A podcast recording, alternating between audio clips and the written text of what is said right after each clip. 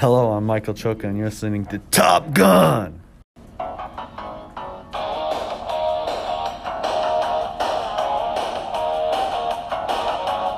Today, my guests are I'm Hayden Clark.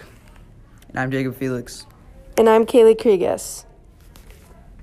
On today's episode, we're going to debate about whether gun control should be controlled at the state or federal level.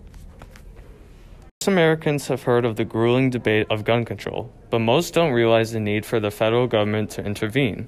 Gun control is a hot topic issue, and each year we are seeing mass shootings and many people die at the hands of guns. In 2019 alone, 15,292 people were killed in the U.S. due to gun violence. This excludes suicides, however. This is a 3% increase from 2018, and the deaths have steadily been increasing since 2014. We need to put a halt to this, and what better way to stop a crisis than the people at the top with the most power? If we let the federal government decide gun regulations, this will create universal rules for all states and a much more clear cut way of bringing down gun violence. For example, in Florida, you have to be at least 20, 21 years old to buy slash license a gun. However, in Alabama, a state bordering Florida, you can just be 18 to buy any gun you want, and you can also be slightly younger to be lended a gun.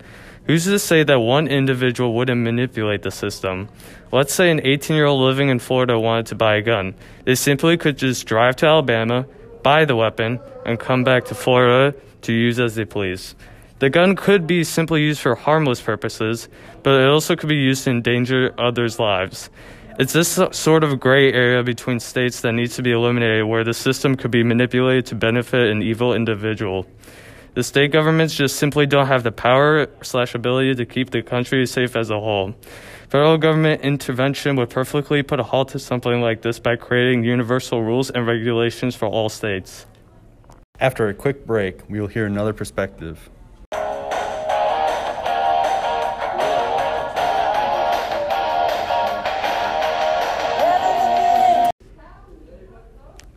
Welcome back. A moment ago, you heard Hayden Clark argue that gun control laws should be under the federal control. Now, I'd like to introduce our next guest, Jacob Felix, who will explain why gun control should be mandated by the states. I've, that's, but that's not the whole story. I've done some grueling research, and I think ha- Hayden has it all wrong. Believe it or not, the U.S. already has a bunch of federal gun control laws. Well, with all the specifics on the state level, a lot of the overall general rules are federal. While I do agree that many states need an overhaul on their gun control laws. Blanket federal laws are not the way to go about it. The needs of the public in different states should be separate, and the level of gun control should be completely different in states like California and Nebraska.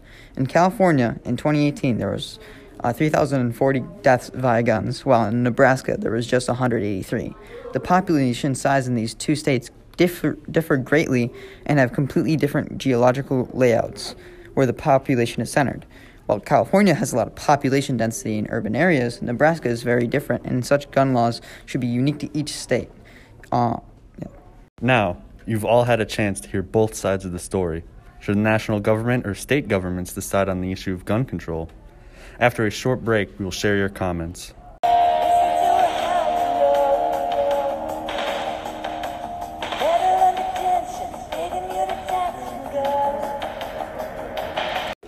Welcome back to Top Gun, and you're listening to the debate of if we should allow gun laws, rules, and regulations to be made on the state or federal level. Now for the listener comments. The first question asked is If the federal government has complete control over the rules and regulations of owning or buying a far- firearm, what would you suggest those rules be? Hayden, can you give a reply? The first rule that should be established for all states is an age requirement for buying a gun. Many states allow people 18 or in some states younger to get their hand on almost any gun they want. I want to increase the minimum age to buy a gun to be 21 for all states. And secondly, I would simply just have stricter background checks. This can be done with more money directed to programs like Everytown for Gun Safety that can conduct these background checks thoroughly and well. Thank you for that. Next question is How can I ensure I am safe in one state versus another if a state has no restrictions on guns? Jacob, could you answer that?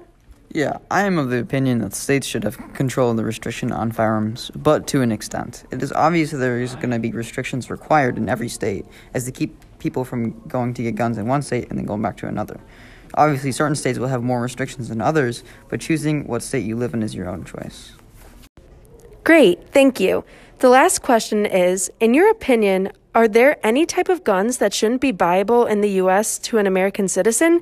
I would love to hear both of your opinions on that one. I'll start. Uh, the two types of guns that shouldn't be allowed are simply automatic weapons and handguns. Automatic weapons have been used to kill massive crowds as the weapon can spray rapidly. These can be, can be demonstrated in school shootings, where at Sandy Hook Elementary School in 2012, 26 people were killed. You could also look at Marjory Stoneman Douglas High School in 2018, where 17 people were killed. In both instances, an AR 15, a type of automatic weapon, was used for the killings. The, si- the second type of gun that shouldn't be permitted is handguns.